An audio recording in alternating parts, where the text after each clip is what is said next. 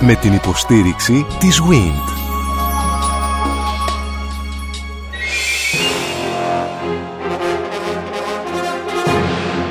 Γνωρίζοντας την ιστορία μας, Μικρασιατική καταστροφή. Ο ελληνισμός της Ανατολής. Μικρά Ασία, Καπαδοκία, Πόντος, Ανατολική Θράκη. Από το θρίαμβο των Βαλκανικών πολέμων στη Μικρασιατική καταστροφή. Μια σειρά ραδιοφωνικών εκπομπών στον Sky 100,3. Στη σειρά γνωρίζοντας την ιστορία μας είμαστε στο σημείο όπου τα ελληνικά στρατεύματα βρίσκονται στα παράλια της Μικράς Ασίας λίγο μετά τον Μάιο του 1919 όπου όπως περιγράφει στο τέλος της προηγούμενης εκπομπής η Ελλάδα έπρεπε να πάρει μια μεγάλη απόφαση. Να πιεστεί η Οθωμανική Αυτοκρατορία από τις μεγάλες δυνάμεις για να τηρηθούν οι όροι της συνθήκης των Σευρών ή να γίνει μια μεγάλη επίθεση ώστε να κατατροποθεί ο Κεμάλ στην προσπάθεια που κάνει εκείνο το διάστημα να συγκροτήσει στρατό. Ο κύριος Βλάσης Αγζίδης μας περιέγραφε ποια ήταν ακριβώς η σύνθεση αυτού του στρατεύματος που συγκεντρώνει ο Μουσταφά Κεμάλ επωνομαζόμενος Ατατούρκ, δηλαδή ο πατέρας ε, των Τούρκων, όταν και ο ίδιος αποβιβάζεται στη Σαμσούντα το 1919 για να αρχίσει την αντίσταση κατά των Ελλήνων και τον απελευθερωτικό, όπως ονομάζεται στην Τουρκία, πόλεμο. Να υπενθυμίσω οι προσκεκλημένοι μας. Βλάσης Αγζίδης, ιστορικός. Νικόλαος Πετσάλης Διομήδης, ιστορικός. Μιχάλης Πορτοπαπαδάκης, εγγονός του Πέτρου Πορτοπαπαδάκη, εις εκ των έξι εκτελεστέντων στη δίκη των έξι που θα τη δούμε στο τέλος πια σιγά σιγά αυτής της εκπομπής με την κατηγορία της εσχάτης προδοσίας. Ο Ιάκωβος Μιχαηλίδης, επίκορος καθηγητής νεότερης και σύγχρονης ιστορίας στο Αριστοτέλειο Πανεπιστήμιο Θεσσαλονίκης και σήμερα κοντά μας ένα ακόμη πρόσωπο, ο κ. Φέδων Παπαθεοδόρου, αντιπρόεδρος της Ένωσης Μυρναίων, μέλος στο Συμβούλιο του Συλλόγου των Παλιωτών Μικράς Ασίας. Καλημέρα σας κύριε Παπαθεοδόρου, καλώς ήρθατε.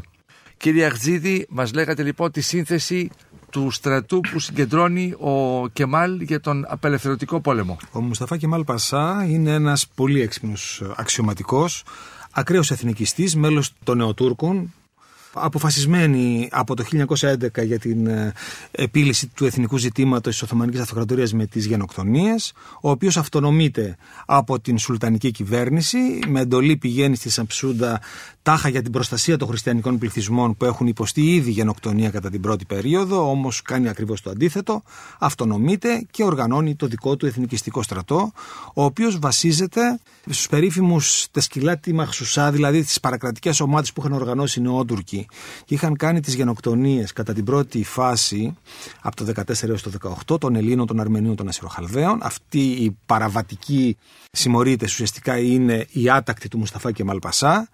Βασίζεται στα λίγα στρατεύματα, στις μεραρχίες του στρατικού Κιαζίμ Καραμπεκύρ που είχαν διατηρηθεί στο χώρο των συνόρων του Καυκάσου για το φόβο των Πολσεβίκων από τους Δυτικούς. Είχαν επιτρέψει τα μόνα σώματα του Οθωμανικού στρατού να διατηρηθούν και να μην διαλυθούν και επιπλέον ως πανέξυπνος ιστορικός έπαιξε το παιχνίδι του θρησκευτικού φανατισμού. Κάλεσε δηλαδή τις Ισλαμικές μάζες να ξεσηκωθούν εναντίον των απίστων που τόλμησαν να πατήσουν τα ιερά χώματα του Ισλάμ. Γι' αυτό και αυτό χρήζεται γκαζί. Είναι ο γαζί. Ο, ο ιερός πολεμιστής. Παρά το γεγονός ότι κάποια χρόνια αργότερα επιχειρεί τον εξυγχρονισμό του τουρκικού κράτους, υποχρεώνοντας να πεταχθεί το φέση, να αλλάξουν τα σαλβάρια και να φορέσουν κανονικά ευρωπαϊκά είναι ρούχα. Είναι υποκριτής. Και μάλλον, και μάλλον εκμεταλλεύεται το θρησκευτικό συνέστημα του αμαθούς λαού για να τον ξεσηκώσει. Δεν τα κατάφερε γιατί η ρήξη στον Ισλαμικό χώρο μεταξύ των πιστών μουσουλμάνων και των εθνικιστών ήταν πάρα πολύ μεγάλη. Ήταν εξαιρετικά μεγάλη και πάνω σε αυτό βασίστηκε. και το Ισλάμ το χρησιμοποίησε και μετά το απέβαλε. Προσπάθησε να το αποβάλει. Δεν έπεισε όμως σε μεγάλο βαθμό, γι' αυτό δεν είχαμε και μεγάλη. Είναι μύθος η παλαϊκή εξέγερση των Τούρκων. Δεν υπάρχει αυτό το πράγμα. Ο στρατός που κατάφερε να διατηρήσει και να δημιουργήσει ο Κεμάλ ήταν ο λιγαριθμότερο του ελληνικού. Οι Έλληνες ιτήθηκαν λόγω των δικών τους αμαρτιών. Και εξάλλου δεν είχε μόνο τους παλαιότουρκους, όπως τα λέγαμε, τους πολυεθνοτικούς Οθωμανούς, που ήταν αποκλειστικά μουσουλμάνοι και καθόλου εθνικά Τούρκοι. Έχει και τις εθνικές μειονότητες τις μουσουλμανικές, όπως είναι η Κυρκάση με τον Ετεμπασά, που αυτονομούνται από τους Τούρκους και συνεργάζονται με τους Έλληνες. Είναι πολύ ρευστό και σύνθετο το τοπίο της Μικράς Ασίας ε, για να το αντιμετωπίζουμε τόσο μανιχαϊστικά όπως συνήθως το αντιμετωπίζουμε. Ε, Ενδιαφέρουσα η προσέγγιση σας, κύριε Αριστίδη. Ήθελα ναι, να μου επιτρέψετε στο θέμα ναι. αυτό ακριβώς ναι. να επαυξήσω ότι και το 19 και το 20 ο Κεμάλ αντιμετώπισε τεράστια αντίδραση μέσα στην ε, Τουρκία από κινήματα, εκστάσεις, εξεγέρσεις όλων των ειδών. Δηλαδή, Με ε, έτοιμα ποιο κύριε Πετσάλη; Τοπικά συμφέροντα οπωσδήποτε ήταν και οι Κούρδοι, ήταν και οι διάφοροι τοπικάρχες και τα λοιπά, ε, αλλά με ομάδες... Συμπτώματα της φεουδαρχίας λοιπόν. Θα πιθανόν, να πιθανόν. Και βεβαίως και από ναι. τον στρατό του Σουλτάνου, ο οποίος επίσης ο στρατός του Χαλιφάτου δεν ήταν περίπατος. Επί πολύ καιρό ήταν πολύ επισφαλής η θέση του Κεμάλ, μέχρι και που μπορούσε στην νικηφόρο περίοδο ο ελληνικός στρατός υπό τον Παρασκευόπουλο και τον Πάγκαλο να τον είχαν εξαφανίσει. Υπάρχουν δε μαρτυρίες τουρκικές γι' αυτό. Έχω βρει τουρκική μαρτυρία που σε κάποια φάση ο Ινωνού καλεί τον αρχηγό των τουρκικών δυνάμεων στο δυτικό μέτωπο να επιστρέψει στην Άγκυρα διότι μπορούν οι Έλληνες ένα μήνα να φτάσουν στην Άγκυρα και προτίθεντο να μεταφέρουν την πρωτεύουσα στη Σεβάστια. Δηλαδή είναι πολύ δύσκολη η θέση. Έφτασε στο αμήν να εξαφανιστεί και δυστυχώς οι εκλογές σταμάτησαν με την πτώση. Οι καθοριστικές εκλογές, οι καθοριστικές εκλογές. του 1920. Ναι. Αλλά ακόμη εμείς δεν έχουμε διαβεί ακόμη το... δεν έχουμε ούτε το 19. Ε, καλά, θα πάμε όσο μπορούμε λίγο πιο γρήγορα. Κύριε Αρτζίδη, θέλετε εδώ κάτι να συμπληρώσετε σε αυτό το σημείο ή όχι; Νομίζω είναι πολύ σημαντικά αυτά που είπε ο κύριος Πετσάλης. Πραγματικά ήταν επισφαλής θέση του Κεμάλ και χωρίς την παράμετρο πόντος, η οποία δεν αξιοποιήθηκε καθ' όλη τη διάρκεια της βενιζελικής περίοδου, γιατί ακριβώς αντιδρούσαν οι Βρετανοί, Επιχείρησε όμως ο Βενιζέλος να την αξιοποιήσει προς το τέλος του. Δηλαδή, αν δεν είχαμε αυτή τη μοιραία εξέλιξη των εκλογών, οπότε ήταν ένας σημαντικός χώρος, όπου υπήρχε και πολύ ισχυρό ελληνικό αντάρτικο κίνημα, το οποίο χτυπούσε από το βορρά τους Κεμαλικούς. Δηλαδή οι Έλληνες λόγω ακριβώς του διχασμού, της σύγκρουσης, της έλλειψης ενιαίας στρατηγικής δεν μπόρεσαν να αναπτύξουν το μάξιμου των στρατιωτικών τους δυνατοτήτων στη Μικρά Ασία. Αυτό είναι πολύ σημαντικό και σε μεγάλο βαθμό αυτό οφείλεται στην κατήσχηση του Κεμάλ επί των Ελλήνων. Πρέπει να το μελετήσουμε αυτό λίγο περισσότερο, αλλά πριν πάτε παρακάτω κύριε Μιχαηλίδη, εγώ θέλω να σας κάνω μια ερώτηση η οποία είναι λογική, αλλά ενδεχομένως να είναι και λίγο δύσκολη. Δεν μας συμφέρει προφανώς, αλλά δεν θα αντιστεκόταν ο Κεμάλ. Υπήρχε ένας στρατός κατοχής σε έναν χώρο ο οποίος είναι ο δικός του χώρος.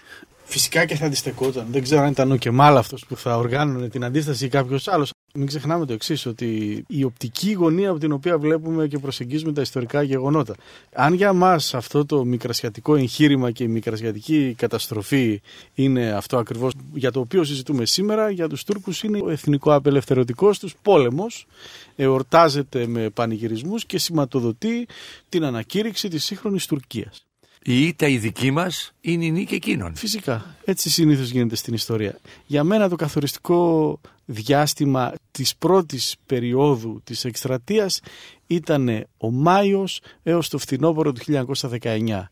Γιατί καθώς οργανώνεται ο Κεμάλ πραγματοποιεί δύο συνέδρια στο Ερζερούμ και στη Σεβάστια στα τέλη του 1919 ουσιαστικά είναι κυρίαρχος έναντι του Σουλτάνου και έχουμε το περίφημο Εθνικό Σύμφωνο το οποίο αποφασίζουν οι κεμαλικοί αλλά και ουσιαστικά επικυρώνεται με το νέο Οθωμανικό Κοινοβούλιο που είναι υπό την εύνοιά τους. Δηλαδή από τις αρχές του 1920 πάβει ο Σουλτάνος να υπάρχει ως υπολογίσιμη δύναμη εκείνο και μάλιστα στο προσκήνιο το οποίο μιλά ξεκάθαρα για τουρκικό έθνος και την ανάγκη συγκρότησης κράτους με όλα τα μέσα. Και από εκεί και πέρα σαν νόμιμη πια σχεδόν εξουσία αρχίζει να οργανώνει πιο συστηματικά το Αντάρτικο. Βέβαια οι αρχές του 1920 σηματοδοτούν και ένα άλλο γεγονός. Την ήττα του Κλεμανσό στη Γαλλία και πλέον η, την παρέτηση, με συγχωρείτε, την απομάκρυση ναι. θέλω να ναι. πω και την επαναφορά της γαλλικής πολιτικής στην παραδοσιακή Γάλλο-Οθωμανική προσέγγιση η οποία ανάγεται Ναι. ήδη από την εποχή των διομολογήσεων. Ναι, αυτό έχει ξεκινήσει από τα τέλη του 19 Ακριβώς. με πίεση των οικονομικών γαλλικών Ακριβώς. κύκλων. Και αυτό το πράγμα λοιπόν σηματοδοτεί την αλλαγή της πολιτικής καθώς εντατικοποιούνται οι επαφές και των Γάλλων πια με τον Κεμάλ με αποτέλεσμα το λένε και είναι γραμμένο ότι η συνθήκη των ε, Σευρών να γίνει δεχτή από τους Γάλλους με βαριά καρδιά και την ίδια στιγμή που την υπέγραφαν ήταν οι ίδιοι που ζητούσαν την αναθεώρησή τους και τη δημιουργία όχι πια μιας ισχυρής Ελλάδας στην ε, περιοχή της Μικράς Ασίας αλλά μιας νέας σύγχρονης Τουρκίας. Να θυμίσω επίσης ότι αυτή η πολιτική του Λόι Τζόρτζ προσωπική του πολιτική που σας είπα ότι θεωρούσε μέχρι και τα τέλη της δεκαετίας του 1910-1920 ότι η Ελλάδα είναι το νέο κράτος που είναι ο καλύτερος θεματοφύλακας των Βρετανικών συμφερόντων αποτελούσε σαφέστατη μεταστροφή και για την αγγλική πολιτική. Η αγγλική πολιτική από τα τέλη του 18ου και όλο του 19ο αιώνα ήταν η διατήρηση της ακαιρεότητας της Οθωμανικής Αυτοκρατορίας ως προμαχώνα των Βρετανικών συμφερόντων στο Σουέζ και στη συνέχεια μέχρι τις Ινδίες.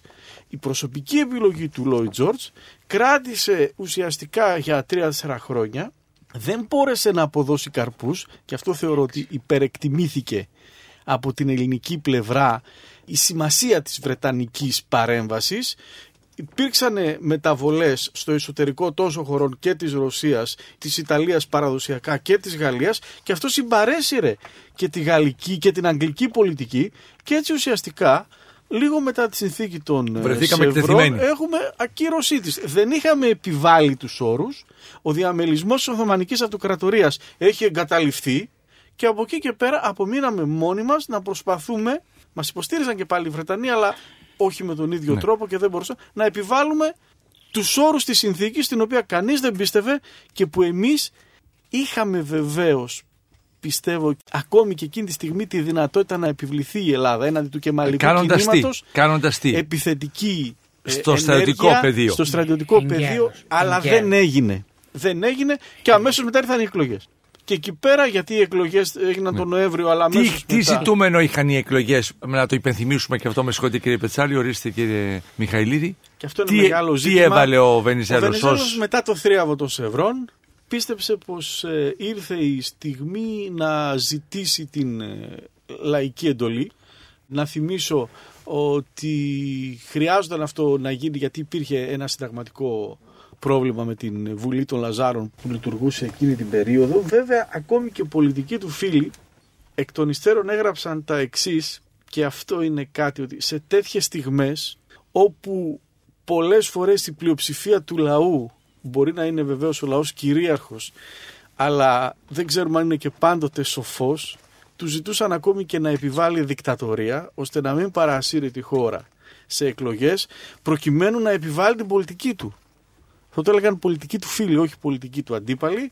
Παραμένει ένα μεγάλο ζήτημα. Βεβαίως, για, για ποιο λόγο πήγαμε στι εκλογές. Το εξέθεσε βέβαια ο Βενιζέλος όταν είχες την Ελλάδα επί τόσα χρόνια στα όπλα και είχες και μια αντιπολίτευση η οποία είχε βγει στις εκλογές με το επιχείρημα ότι η κουρασμένη Ελλάδα αρκετά πια πρέπει να επιστρέψουμε σε όλο αυτό το σκηνικό της αβεβαιότητας και το επαναλαμβάνω με ισχυρό μεν πάνω από 100.000 περίπου ήταν η ελληνική δύναμη που είχε βρισκόταν στη διάρκεια του 1920 στη Μικρά Ασία, πολύ ισχυρότερη έναντι των ατάκτων ε, του Κεμάλ ακόμη, αλλά εκτεθειμένη στον Ανταρτοπόλεμο, στη δολιοφθορά των Ιταλών ε, κυρίως και στην έναρξη του εξοπλισμού των ε, Κεμαλικών από τους Σοβιετικούς. Ορίστε κύριε Αρτζίδη. Δύο σχόλια ήθελα να κάνω. Ναι. Το πρώτο είναι για το αν ήταν αναπόφευκτη η αντίδραση των Τούρκων και αποτελεσματική. Πρέπει να πούμε ότι με τη διέλυση Οθωμανικής Αυτοκρατορίας, στους Έλληνες που ήταν το 20% του συνολικού Οθωμανικού πληθυσμού, δόθηκε το 6% του εδάφους. Μην υπερβάλλουμε στο τι δόθηκε στους Έλληνες. Το Σατζάκιον Σμύρνης και η Ανατολική Θράκη αντιστοιχούσαν στο 6% του εναπομείναντος εδάφους. Ω εθνική Τουρκία πια έπαιρνε τη μερίδα του λέοντος του παλιού Οθωμανικού εδάφους. Αυτό είναι το πρώτο σχόλιο. Άρα η Ελλάδα έπρεπε με πάση θυσία να κρατήσει το 6%. Το δεύτερο σχόλιο που είναι, σχετίζεται με τις εκλογές, νομίζω σε μια από τις προηγούμενες εκπομπές έβαλε μία παράμετρο ο κύριος Πετσάλης που εμένα με βρίσκει εξαιρετικά σύμφωνο. Η δολοφονική απόπειρα που γίνεται κατά του Βενιζέλου δύο μόλις ημέρες μετά την υπογραφή της συνθήκη των Σευρών, δηλαδή του μεγαλύτερου θριάμβου της ελληνικής εξωτερικής πολιτικής, για να πούμε αυτό ήταν, ουσιαστικά έναν μεγαλοφύ άνδρα τον ρίχνει ψυχολογικά, τον Καταρακώνει. καταρακώνει και κάνει μια σειρά απανοτών λαθών. Ακριβώς γι' αυτό θέλει την επανεπιβεβαίωση από τον λαό, που ποιος είναι ο λαός; Είναι οι παλαιολαδίτες που πολεμούν, φιλομοναρχικοί σε μεγάλο βαθμό. Έχει μια δικιά του έγκλη στην Κρήτη, στην Ανατολική Θράκη και πιθανόν στις νέες χώρες και έχει και τις εθνικές μειονότητες των νέων χωρών που πλειοψηφούν που είναι φιλοβασιλικές. Δηλαδή οι Βούλγαροι, οι Μουσουλμάνοι και οι Εβραίοι των νέων χωρών είναι φιλομοναρχικοί, όσο και φαίνεται παράξενο. Αυτό να επισημανθεί. Οι Εβραίοι γιατί φοβούνται ότι ένα εθνικό κράτος θα τους στερήσει την όποια ελευθερία έχουν και ότι θα τους στερήσει και τη δυνατότητα να επικοινωνούν και με την κεντρική Ευρώπη που κάνουν business. Οι μουσουλμάνοι εκείνη την εποχή, από ό,τι έχω διαβάσει, προτιμούν να είναι Τα αντιβενιζελικοί, διότι ακριβώς δεν θέλουν ένα εθνικό κράτος. Και το τρίτο, ποιους είπατε, και, Βούλγαροι. και οι Βούλγαροι. Αυτοί γιατί, για ποιο λόγο; Γιατί ουσιαστικά η εθνική ιδέα των Βουλγάρων ήταν σε αντίθεση με την εθνική ιδέα των Ελλήνων. Εξάλλου, η σύγκρουση των Ελλήνων και των Βουλγάρων, τόσο στην Ανατολική Ρωμιλία όσο και στην Ελληνική Μακεδονία, ήταν η καθοριστική σύγκρουση στην πρώτη δεκαετία του 20ου αιώνα. Άρα λοιπόν βλέπουμε ότι το τοπίο είναι πολύ ασαφές για να προχωρήσει σε κάτι τέτοιο και ο Βενιζέλος βεβαίως δεν είναι ο κλασικός δημοκράτης όπως το ξέρουμε, είναι ο κλασικός επαναστάτης. Δηλαδή δεν τον ενδιαφέρει τόσο πολύ η νομιμότητα, τον ενδιαφέρει η εκπλήρωση του στόχου. Αυτό το κάνει από την εποχή του Θέρισου. Δηλαδή θα μπορούσε να παρατείνει τη Βουλή για δύο χρόνια για να υλοποιήσει το όραμά του. Γιατί μόνο αυτός μπορούσε να διαχειριστεί ένα τέτοιο μεγάλο γεγονός. Οι αντίπαλοι του, είτε η δεξιά, η παλαιοδεξιά, η μοναρχική, είτε το νεαρό κομμουνιστικό κίνημα που εμφανιζόταν τότε στην Ελλάδα, ήταν αντιπολεμικοί και αντιμικρασιατικοί οργανισμοί και γι' αυτό και συνεργάστηκαν προεκλογικά έτσι, σε ένα παράδοξο βασιλοκομμουνιστικό μέτωπο. Ο Βενιζέλος λοιπόν, λόγω της κατάρρευσης, καταφεύγεις στις εκλογές. Αυτή είναι η αντίληψη που εγώ έχω αποκομίσει και χαίρομαι πάρα πολύ γιατί ο καλύτερος μελετητής αυτής της περίοδου, ο κύριος Πετσάλης, εντοπίζει Έχω αυτή έναν- την κατάρρευση. Ένας από τους πέντε τόμους του βιβλίου μου είναι ειδικά για τις εκλογές. Καταλαβαίνετε πόσο δύσκολο είναι τώρα εγώ να σας πω κάτι μέσα σε 30 δευτερόλεπτα. Αλλά είναι γεγονός ότι ο Βενιζέλος, ο οποίος ήταν όπως είπατε επαναστάτης από την άλλη μεριά, είχε φτάσει ως εδώ και ήταν η μεγαλύτερη του επιτυχία του Γούναρη στην πολιτική του σταδιοδρομία. Υπήρξε η ανατροπή του Βενιζέλου τότε. Και το έκανε με έναν αγώνα φοβερό στο οποίο υιοθέτησε μεγαλοφιός εντός εισαγωγικών το σύνθημα του τυράννου Βενιζέλου το οποίο κατέβαλε τον Βενιζέλο ψυχικά πάρα πολύ διότι δεν ήταν τύραννος ο Βενιζέλος. Μπορεί να υπήρξε επαναστάτης αλλά δεν υπήρξε τύραννος και πολλοί τον κριτικάρουν διότι το 1917 δεν κήρυξε και δικτατορία και έτσι με αυτήν την επίφαση της δημοκρατίας την οποία διετήρησε αλλά κυνηγώντας απεινώς τους βασιλικούς, το καθεστώς του, υπέστη όλα τα κακά της επίφασης της δημοκρατίας χωρίς να εκμεταλλευτεί και τα περιστασιακά ενδεχομένως συγκυριακά καλά που έχει μια δικτατορία υπό ορισμένες ειδικές συνθήκες. Δηλαδή είναι πάρα πολύ πολύπλοκο το θέμα και ε, ως προς ε, τις εκλογές λοιπόν χρειαζόταν αυτή την απάπτυση και δει ήξερε, δεν μπορούσε να το πει ανοιχτά ακόμα, να συνεχίσει το ταχύτερο δυνατόν το κυνήγημα του Κεμάλ το οποίο έπρεπε να αρχίσει την άνοιξη του 21 διότι είχε μπει ο χειμώνας. Οι άλλοι που ήρθανε επετέθησαν μέσα στο χειμώνα και είχαμε τα αποτελέσματα του Ινωνού και τα λοιπά που ξεκίνησε στραβά το πράγμα μέσα στο χειμώνα γιατί διότι έπρεπε να πείσουν τους Γάλλους και τους Άγγλους ότι θα συνέχιζαν πραγματικά την πολιτική του Βενιζέλου αυτού του καταραμένου κατά τα άλλα. Οι εκλογές γίνονται τον Νοέμβριο του 1920 και η Τάτε, Ναι. ο Βενιζέλος, Ναι, δεν βγαίνει καν βουλευτής, κερδίζει η αντιπολίτευση και επανέρχεται ο Κωνσταντίνος. ναι. έτσι δεν αν είναι; θέλετε να σας πω κάτι το οποίο θεωρώ πολύ ενδιαφέρον είναι μια πληροφόρηση τα αποτελέσματα των εκλογών εκείνων δεν αμφισβητήθηκαν από κανέναν, αλλά μυστηριωδώς έχουν χαθεί. Δεν υπάρχουν πουθενά, ούτε στο Υπουργείο Εσωτερικών, ούτε πουθενά. Κανείς δεν τα ξέρει. Είχα την Ενδιαφέρον τύχη. έχει αυτό, είχα- ναι. ναι. είναι ένα παράδοξο. Είναι, ε, Αποτελέσματα εννοείται. ε, τα, τα λεπτομερή αποτελέσματα. Μάλιστα. Λοιπόν, Το αποτέλεσμα είχα την της τύχη να τα Εφορευτικής βρω. Επιτροπής, Είχα ναι. την τύχη Τι να τα τώρα βρω. βρείτε. Είμαι πολύ περήφανος. Δεν μπορώ να πω πού τα έχω βρει μέχρι να δημοσιευθεί το βιβλίο μου. Αλλά ήθελα να πω ότι από τα αποτελέσματα αυτά διαλύονται διάφοροι μύθοι. Πρώτον, το, ο μύθος τον οποίο δημιούργησε ασυνείδητα ο Αλέξανδρος Παπαναστασίου με ένα γραπτό του 1923 ότι δήθεν ο Βενιζέλος πήρε περισσότερες ψήφους, οι φιλελεύθεροι πήραν περισσότερες ψήφους από τους βασιλικούς και μόνο το σύστημα ήταν εκείνο το οποίο ανέτρεψε την λαϊκή βούληση. Η αλήθεια είναι ότι ο Βενιζέλος έχασε τις εκλογές καθαρά με διαφορά πάνω από 3% η οποία ανεβαίνει αισθητά εάν δεν υπολογίσουμε και την Ανατολική Θράκη στην οποία δεν συμμετείχε η αντιπολίτευση όχι ότι θα είχε εκλέξει κανέναν τέλος πάντων και το άλλο είναι ο μύθος ότι το ΣΕΚΕ το κατόπιν κουκουέ πήρε 100.000 από τις 750.000 ψήφους. Αλλά υπολογισμός κατά κεφαλήν ψήφων είναι πρακτικός αδύνατος λόγω του συστήματος της ψήφου με τα σφαιρίδια. Διότι είχε δικαίωμα ο κάθε ψηφοφόρος, ήταν ελεύθερος να ρίξει είτε ένα είτε εκατό σφαιρίδια όσοι ήταν οι υποψήφοι της περιοχής του. Στην Αθήνα ας πούμε στην Αρκivικοβιωτία ήταν 104.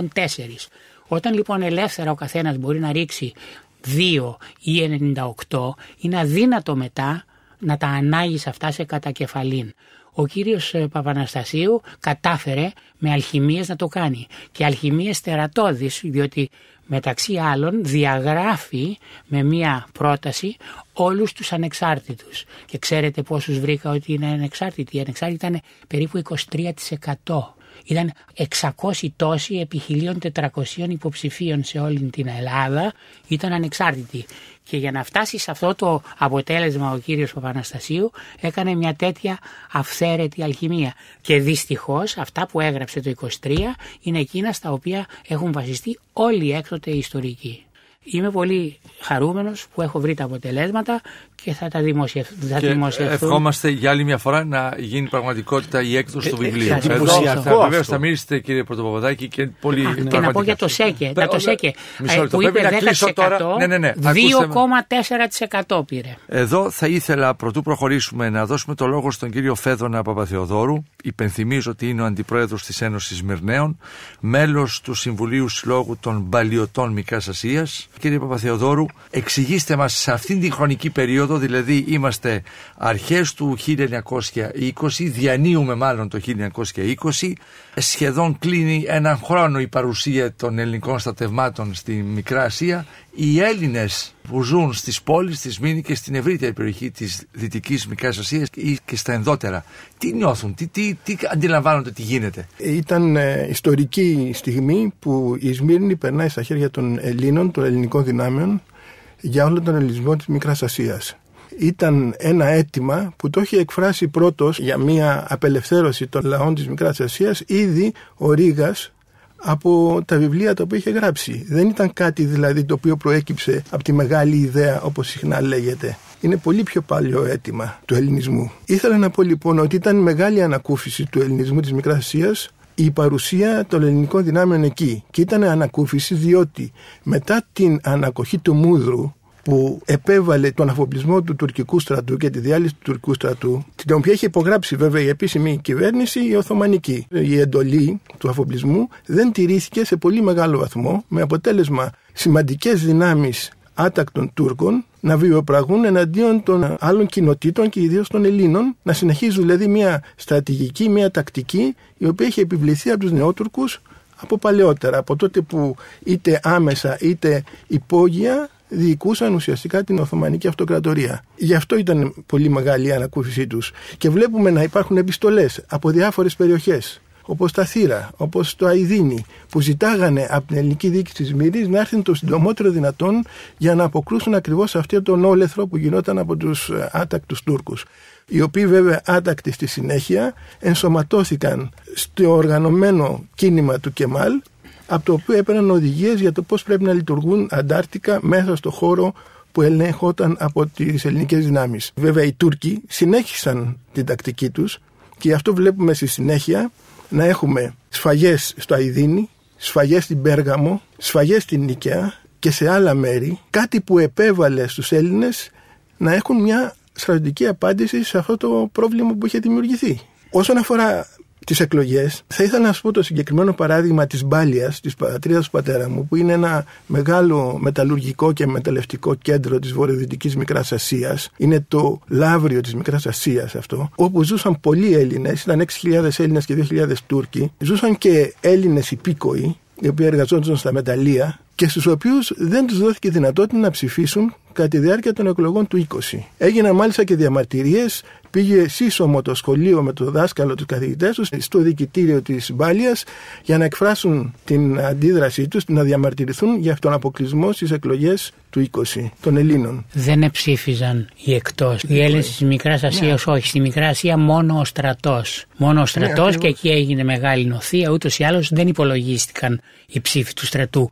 Δηλαδή το ότι δεν ψήφισαν αυτοί που λέτε είναι σε γραμμή με το τι συνέβη. Δεν δικαιούνται να ψηφίσουν. Πάντως οι ίδιοι επειδή βλέπαν την κρισιμότητα της κατάστασης, θέλουν να συμμετάσχουν και να εκφράσουν την άποψή τους και να ψηφίσουν ναι, αλλά δεν αυτό. Ναι. Κύριε Πρωτοπαπαδάκη. Λυπούμε ότι έχει αρχίσει η ιστορική συζήτηση να γίνεται πολιτική. Αλλά δεν μπορώ να μην ε, πω εκείνα που ξέρω και ας μην τα παραδέχονται οι ιστορικοί. Ο κύριος Πετσάλης προηγουμένως μας είπε τα αντίθετα από ό,τι είπε τώρα. Διότι προηγουμένως είπε και με δικαίωσε που είπα ότι ο Βενιζέλος άφησε τα εσωτερικά να προχωρούν μόνα τους και οι υπ' αυτών έκαναν θηριωδίες και διώξεις απαράδεκτες. Και είπε ο κ. Σπετσάλη ότι αυτό ήταν η αιτία που έχασε τις εκλογές το 1920. Και επομένως δεν ήταν τέχνασμα του Γούναρη να κερδίσει τις εκλογές, ήταν η κατάσταση την οποία είπε προηγουμένως ο κ. Σπετσάλη. Ότι δηλαδή οι οπαδοί του Βενιζέλου, εκμεταλλευόμενοι την προσωπικότητά του, έκαναν θηριωδίες. Ναι. Ότι μια από τις θηριωδίες που έκαναν οι Βενιζελικοί είναι όταν πήγαν στην Άξο και σκότωσαν έγκυες γυναίκες, έκοψαν τα χέρια τους για να πάρουν τα δαχτυλίδια τους, έκαναν φοβερά ε, εγκλήματα εις βάρος του λαού, επειδή εκείνος ο λαός τέλος πάντων είπε: Δεν ξέρουμε ποιοι είναι αυτοί το 17 που έκαναν την επανάσταση στη ε, Θεσσαλονίκη. Μισό λεπτό, γιατί θέλω να καταλάβουμε το εξής. Για να ναι. το ξαναβάλουμε πάλι ε, στα δεδομένα μέσα, μπορεί να καταλαβαίνει και το κοινό. Μας λέτε ότι πρώτων εκλογών του 1920 ναι. υπήρξαν τέτοιες αντιπαραθέσεις μεταξύ βενιζελικών και αντιβενιζελικών που οδήγησαν πολλούς ανθρώπους επειδή ακριβώς υπέστησαν δίωξη και βία από τους Βενιζελικού να ψηφίσουν υπέρ της ε, μοναρχίας. Ναι. Αυτό μου λέτε. Αυτό λέω. Μάλιστα. Το οποίο είπε και ο ναι. κ. Το οποίο έτσι. Ναι, ναι, ναι. ναι. Ένα άλλο θέμα από αυτά που ελέγχθησαν και επειδή δεν διακόπτω, τα λέω τώρα, είπε ο κ. Σακτζίδη μια συνεργασία μεταξύ μοναρχικών και κομμουνιστικού κόμματος. Για να πιστώ θα πρέπει να μου φέρει αποδείξεις. Να μου πει δηλαδή πότε έγινε αυτή η συνεργασία Εγώ έχω και τι έκαναν. Δεν το είπατε αποτελέσματα των εκλογών. Μα δεν είναι αποτελέσματα των εκλογών. Πριν.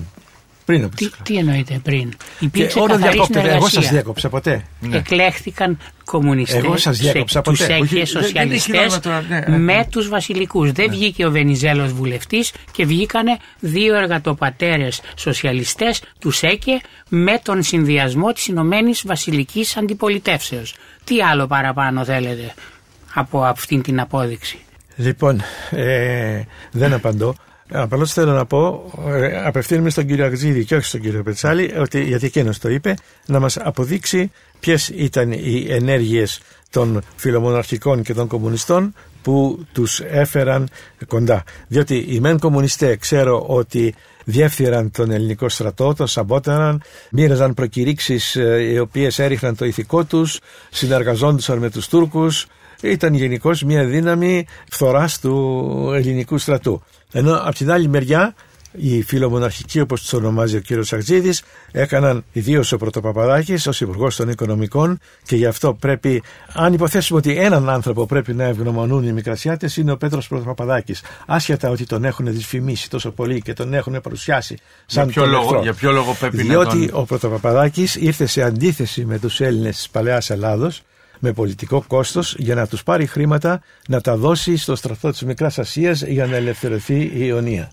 Και αυτό είναι και το αίτιο της εκτέλεσής του. Οι φουκαράδες, οι δυστυχείς, οι πρόσφυγες δεν ήξεραν ούτε ποιος είναι ο Πρωτοπαπαδάκης, ούτε ποιος είναι ο Γούναρης, ούτε ποιος είναι ο Α ή ο Β. Τους ερέθησαν κάποιοι Αυτό το είπε ο Βενιζέλος. Οι οποίοι ενοχλήθηκαν επειδή ο Πρωτοπαπαδάκης πήρε χρήματα από το ιστορικό της Ελλάδος αντί να τα πάρει από το κογλήφου του εξωτερικού και γι' αυτό θέλησαν να τον βγάλουν από τη μέση. Και βρήκαν την ευκαιρία που ήταν οι δυστυχείς πρόσφυγες εκεί πέρα και διάδωσαν μεταξύ τους ότι αυτός φταίει. Είναι προδότης, αυτός έκανε το κακό. Λοιπόν, αγωνίστηκε και του λέγανε μάλιστα καλά πού τα βρίσκεις τα χρήματα; Λέει με έχουν πει Τζαναμπέτη υπουργό επειδή τους αρπάζω χρήματα. Φορολογώ άγρια τους ανθρώπους για να τα δώσω τα χρήματα να απελευθερωθεί η Ιωνία. Αυτά βέβαια θα μπορούσαμε να τα πούμε και στην αξιολόγηση που θα κάνουμε. Δηλαδή, ναι, γιατί... Σύμφωνοι, σύμφωνοι. Ορίστε κύριε Αξίδη, παρακαλώ να υπάρχει ανταπάντηση. ναι, μια στα ζητήματα που βάζει ο Αναφέρθηκε σε μένα. Ναι, είναι κοινός τόπος για όποιον διαβάζει εκείνη την περίοδο η βασιλοκομμουνιστική συνεργασία. Δεν κατέβηκαν μαζί σε εκλογές, αλλά υπήρχε βασιλοκομμουνιστική συνεργασία σε όλη τη διάρκεια τη προεκλογικής περίοδου. Είναι χαρακτηριστικό το σύνθημα που αναφέρει και ο Σταυρίδης στην αντικομουνιστική του πια περίοδο. Το σφυρί δρεπάνει ελιάς Στεφάνη, το κοινό σύνθημα.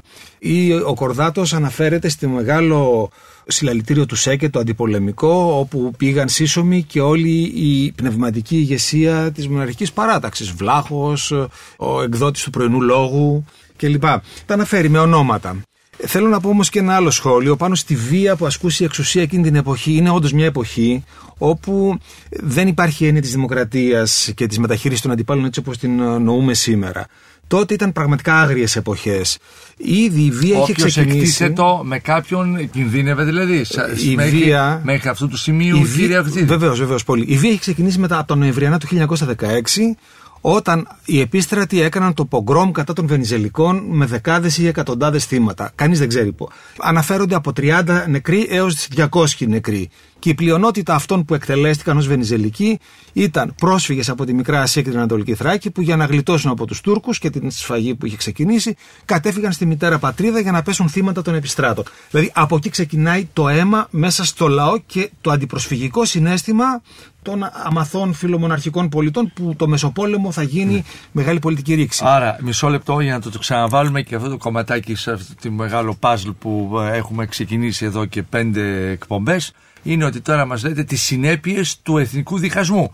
Δηλαδή πώς καταλήγει αυτή η αντίθεση ε, να γίνεται καθημερινότητα, η καθημερινότητα που έχει μέσα και βία για τη ζωή των πολιτών. Δεκάδες ναι. και εκατοντάδες δολοφονίες τα Νοεμβριανά του 16 Βενιζελικών από φιλομοναρχικού και κυρίως προσφύγων Μικρασιατών. Σε αυτό το πλαίσιο της αμοιβαίας βίας είναι τα γεγονότα της Απειράνθου που είναι τραγικά, που θα γίνουν αργότερα το 1917. Αλλά και όταν θα καταλάβουν την εξουσία με τις εκλογές του Νοεμβρίου του 20 οι μοναρχικοί και αυτοί θα ασκήσουν την ίδια πολιτική καταπίεση κατά των Βενιζελικών. Με κορυφαίο έτσι και πιο συμβολικό παράδειγμα τη δολοφονία του δημοσιογράφου Καβαφάκη είναι μια πολύ σκληρή εποχή. Ναι. Δυστυχώς. Ε, απόπειρα κατά του Κουντουριώτη και τα λοιπά. Ναι. Ναι. Έχει προηγηθεί στο μεταξύ και η απόπειρα κατά του Βενιζέλου βέβαια, στην οποία Καλά, κύριε Πετσάλη αυτό... δεν είπαμε έστω μία αναφορά για να μπορέσουμε να τεκμηριώσουμε και τα λάθη που έκανε από τα οποία λάθη προσπάθησε και η να ξεφύγει μέσω των εκλογών. Και η δολοφονία Ακριβώς για να δείξουμε να πω κάτι γιατί πολλές φορές οι, οι ακουρατές δεν είναι εξοικειωμένοι με όσα συνήθως οι επιστήμονες μιλούν τα ιστορικά γεγονότα είναι αρχή αυτό, κρίνονται στην εποχή τους. Και το είπε νωρίτερα ο κύριος Σακδίδης, η εποχή αυτή ήταν τραγική, αυτό είναι ο εθνικός διχασμός. Η Ελλάδα έχασε μερικούς από τους καλύτερους διανοητές, πολιτικούς και στρατιωτικούς της ηγέτες. Πολλές φορές μιλούμε για το παρελθόν έχοντας στο μυαλό μας το παρόν. Όσο και αν είναι αναπόφευκτο, πρέπει λίγο να το προσπαθήσουμε αυτό να το απονευρώσουμε τελείως και να δούμε τα γεγονότα ως έγιναν και μέχρι εκεί. Υπήρχε αυτή η διέρεση του κόσμου. Αυτό πρέπει να το πούμε. Ήταν δύο κόσμοι διαφορετικοί. Όποιος διαβάσει τις ιστορικές πηγές περίοδου δεν χρειάζεται ιδιαίτερες γνώσεις για να το καταλάβει. Αλλά μέχρι εκεί το σταματούμε ναι. σε σχέση με το σήμερα. Αυτά συνέβησαν στο τραγικό παρελθόν. Και γι' αυτό το λέμε ιδεολειπτικά δε. Ναι. Ιδεολειπτικά. Διότι δεν μπορεί Και από τις δύο πλευρές, κύριε ναι, Πετσάλη. Ναι, ναι, ναι, ναι, ναι. Διότι είναι, θύματα είναι υπήρξαν και από τις δύο πλευρές. Είναι ναι. απίστευτο. Και η δίκη των έξι εντάσσεται σε αυτό το σκέλος του διχασμού, κλείνει τον εθνικό διχασμό. Πώς θα το αξιολογούσαμε αυτό, ίσως λίγο πιο νωρίς από την ώρα που θα έπρεπε να το κουβεντιάσουμε, αλλά. Θα έλεγα σε ένα μεγάλο βαθμό ναι. Δεν κλείνει όμως τον εθνικό διχασμό. Ανοίγει ένα άλλο κεφάλαιο το οποίο μας οδήγησε για πολλές δεκαετίες, τραυμάτισε βαριά το μισό περίπου του ελληνικού πληθυσμού. Η δολοφονία εξηγετικών στελεχών ενός από τους μεγαλύτερους πολιτικούς χώρους σε κάθε χώρα αποτελεί ένα συνταρακτικό γεγονός. Θα το Αν το ονομάσουμε εκτέλεση, είμαστε πιο κοντά μέσα. Δηλαδή η εκτέλεση των, των έξι. Ναι. ναι. Ναι. Όμως, δολοφονία δεν είναι η λέξη. Ναι, ναι, όχι δολοφονία, με συγχωρείτε, είναι εκτέλεση. Όμως, για να επανέλθω ξανά στα γεγονότα τα τραγικά εκείνης της περίοδου, σε σχέση με τη μικρασιατική εκστρατεία, αυτό που επίσης έχει μεγάλο ενδιαφέρον είναι ότι αμέσως μετά τις εκλογές το πρώτο πράγμα που κάνει είναι και μαζική αλλαγή στην ηγεσία του στρατεύματος, εκαθαρίζει, φεύγει η ηγεσία με τον Παρασκευόπουλο και όλους τους άλλους που είχαν οδηγηθεί εκεί, διορίζεται νικηφόρα μια μέχρι νικηφόρα. τότε. Εκεί πρέπει να γίνει μια τομή ναι. ότι η Βενιζελική περίοδος στρατιωτικά στη Μικρά Ασία είναι νικηφόρα και ο ελληνικός στρατός υπό τον Παρασκευόπουλο και τον Πάγκαλο έχουν αποκτήσει μια εξαιρετική ικανότητα με μεγάλες νίκες στη διάρκεια του καλοκαιριού του 20 όπου έχουν καταλάβει την Προύσα και έχουν τάσει μέχρι το Ουσάκ. Αυτά είναι πολύ μεγάλα επιτεύγματα τα οποία ο Βενιζέλος δυστυχώς έφτασε στο σημείο με σύγχυση μετά τη δολοφονική απόπειρα να τιμωρήσει. Είναι ένα από τα πολύ μεγάλα του σφάλματα. Τι Αυτά να τιμωρήσει κύριε Πετσάλη; Να τιμωρήσει τον ελληνικό στρατό διότι κατέλαβε το ΟΥΣΑΚ καθαρίζοντας την περιοχή για στρατηγικούς λόγους χωρίς την άδειά του την οποία υποτίθεται ότι θα είχε εκμεταλλευτεί διπλωματικά έτσι το εξήγησε. Αλλά εκεί είναι ένα από τα πολύ χοντρά του σφάλματα τα οποία θα ήθελα σημεία, να αναπτύξω όταν θα πούμε για τα εγώ θα ήθελα να μιλήσω για να μην θεωρηθεί ότι εγώ αγιοποιώ τον Βενιζέλο θέλω να υποδείξω και μερικά πολύ σοβαρά σφάλματά του. Κύριε Αξίδη. Μιας και τώρα πήγαμε και στη δίκη των 6 και την συνδέσατε με όλες τις προηγούμενες συγκρούσεις βενιζελικών και μοναρχικών. Η δικιά μου άποψη είναι ότι όχι ήταν κάτι διαφορετικό. Ξεπερνάει αυτές τις συγκρούσεις γιατί ουσιαστικά έρχεται μετά από μια τρομακτική εθνική καταστροφή με εκατοντάδες χιλιάδες πρόσφυγες, με εξοντωμένους εκεί. Και γιατί κανένας από τους ηγέτες αυτής της κυβέρνησης που ιτήθηκε κάνοντας απανοτές πράξεις που οδήγησαν σε αυτό το αποτέλεσμα, δεν είχε το στοιχείο δεστάρο να, να αυτοκτονήσει όπως αυτοκτόνησαν αξιωματικοί και στρατιώτες στην προβλήτα της Μύρνη, αρνούμενοι να εκτελέσουν τις εντολές τους, φύγετε και αφήστε τον πληθυσμό ανυπεράσπιστο. Είναι μια μεγάλη τραγωδία αυτή που συνέβη εκεί.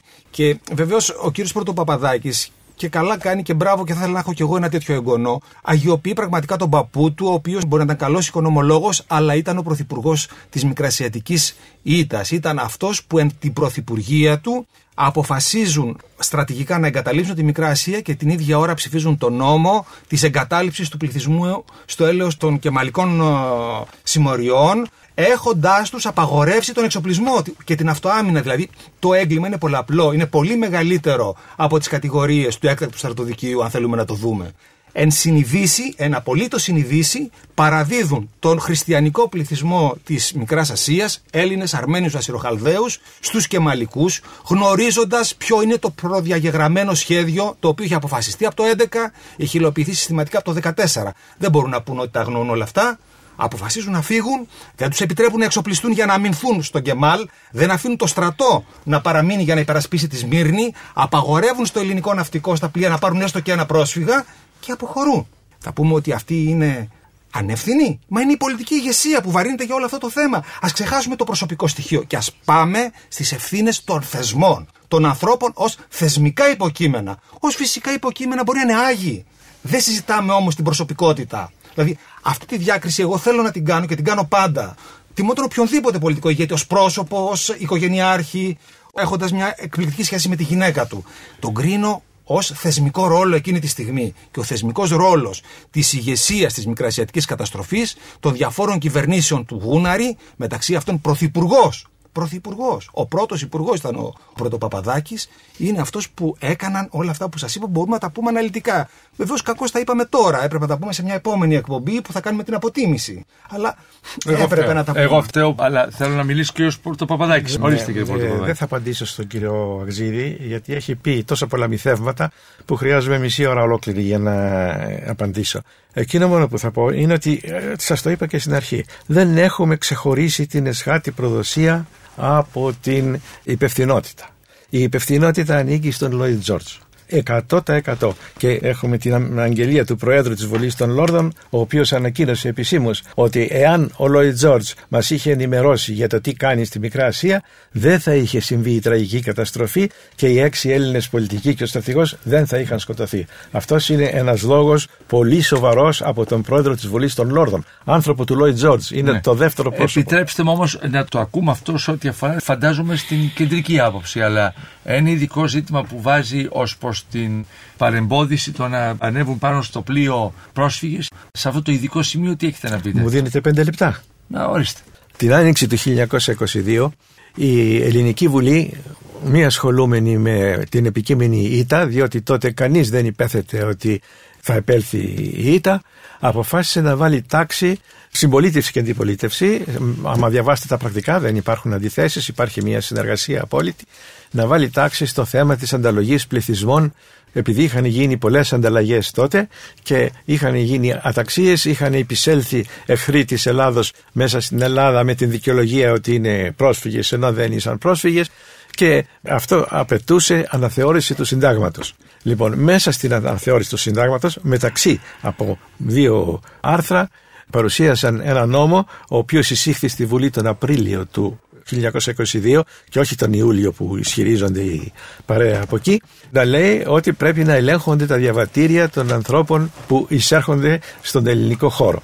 Αυτό λοιπόν όταν προχώρησαν τα πράγματα ψηφίστηκε στη Βουλή τον Ιούνιο του 1922 ομόφωνα καμία αντίρρηση ούτε από Βενιζελικό, ούτε από αριστερό, ούτε από δεξιό, ούτε από κανέναν ψηφίστηκε γιατί δεν είχε καμιά σχέση με τους Μικρασιάτες και ώσπου να προχωρήσει η διαδικασία και να φτάσει να κτυπωθεί στην εφημερίδα της κυβερνήσεως φτάσαμε κοντά στην ΙΤΑ. Οι άνθρωποι λοιπόν από τους οποίους έχει ενημερωθεί ο κύριος Σαχτζίδη παίρνουν την ημερομηνία της δημοσιεύσεως στην εφημερίδα της κυβερνήσεως ότι τότε η κυβέρνηση Πρωτοπαπαδάκη έβγαλε τον νόμο αυτόν. Τώρα αυτό το γεγονός ξεχάστηκε διότι ποιος είχε τότε το νου του να συζητεί για το Σύνταγμα όταν άρχισε δηλαδή η Αναμπομπούλα για να συζητεί μια Βουλή για το Σύνταγμα πρέπει να είναι μια κατάσταση ηρεμίας. Κάποιος όμως κακοθελητή έφτιαξε μια πλαστογραφημένη εμφάνιση της εφημερίδας της κυβερνήσεως, είχε μπερδέψει τι είναι νόμος και τι είναι διάταγμα και πώς είναι και τα παρουσίασε, αλλά επειδή δεν είχε καμία εφαρμογή, αυτό δεν εφαρμόστηκε ποτέ κάτι τέτοιο. Ε, δηλαδή δεν έχει παρουσιαστεί το όνομα ενός Μικρασιάτη, ο οποίος με βάση αυτόν τον νόμο να βρήκε δυσκολία να μπει στην Ελλάδα. Επειδή λοιπόν ξεχάστηκε αυτό το θέμα, ούτε στο κατηγορητήριο μπήκε, ούτε στο στρατοδικείο, ούτε πουθενά, εκείνος που έκανε την πλαστογράφηση το έχωσε μέσα σε ένα μπαούλο στην Πάρο. Κάποιος απόγονό του, όνομα και μη χωριό, όχι μη εξαιρεταίος, αλλά εξαιρεταίος, αν πάτε στο χωριό να ρωτήσετε για αυτό το άτομο να μάθετε ποιο είναι, με πλησίασε θέλοντας χρήματα για να μην παρουσιάσει αυτό που βρήκε μέσα στον μπαούλο. Εγώ βεβαίως δεν του έδωσα τίποτα. Και αφού δεν του έδωσα εγώ τα χρήματα, πήγε στο δικηγόρο μου, στον κύριο Βασιλάτο. Και προσπάθησε από εκεί να αποσπάσει κάτι. Ούτε εκεί μπόρεσε να αποσπάσει τίποτα. Εν συνεχεία, βλέπω λοιπόν τον κύριο Αγτζίδη να παρουσιάζει αυτό το πλαστογραφημένο έγγραφο στο διαδίκτυο, στην εφημερίδα με μικρασιατική ηχό, εδώ, εκεί. Και μάλιστα μου έκανε την εξής πονηρό κόλπο στην συζήτηση που είχαμε με τον κύριο Σαββίδη, στο τέλος της εκπομπής, όπου πια δεν μπορούσαμε κανείς να το φέρει αντίρρηση, ήταν η ώρα που χτυπούσε το κουδούνι να λήξουμε. Ήρθε και μας παρουσίασε αυτόν τον νόμο.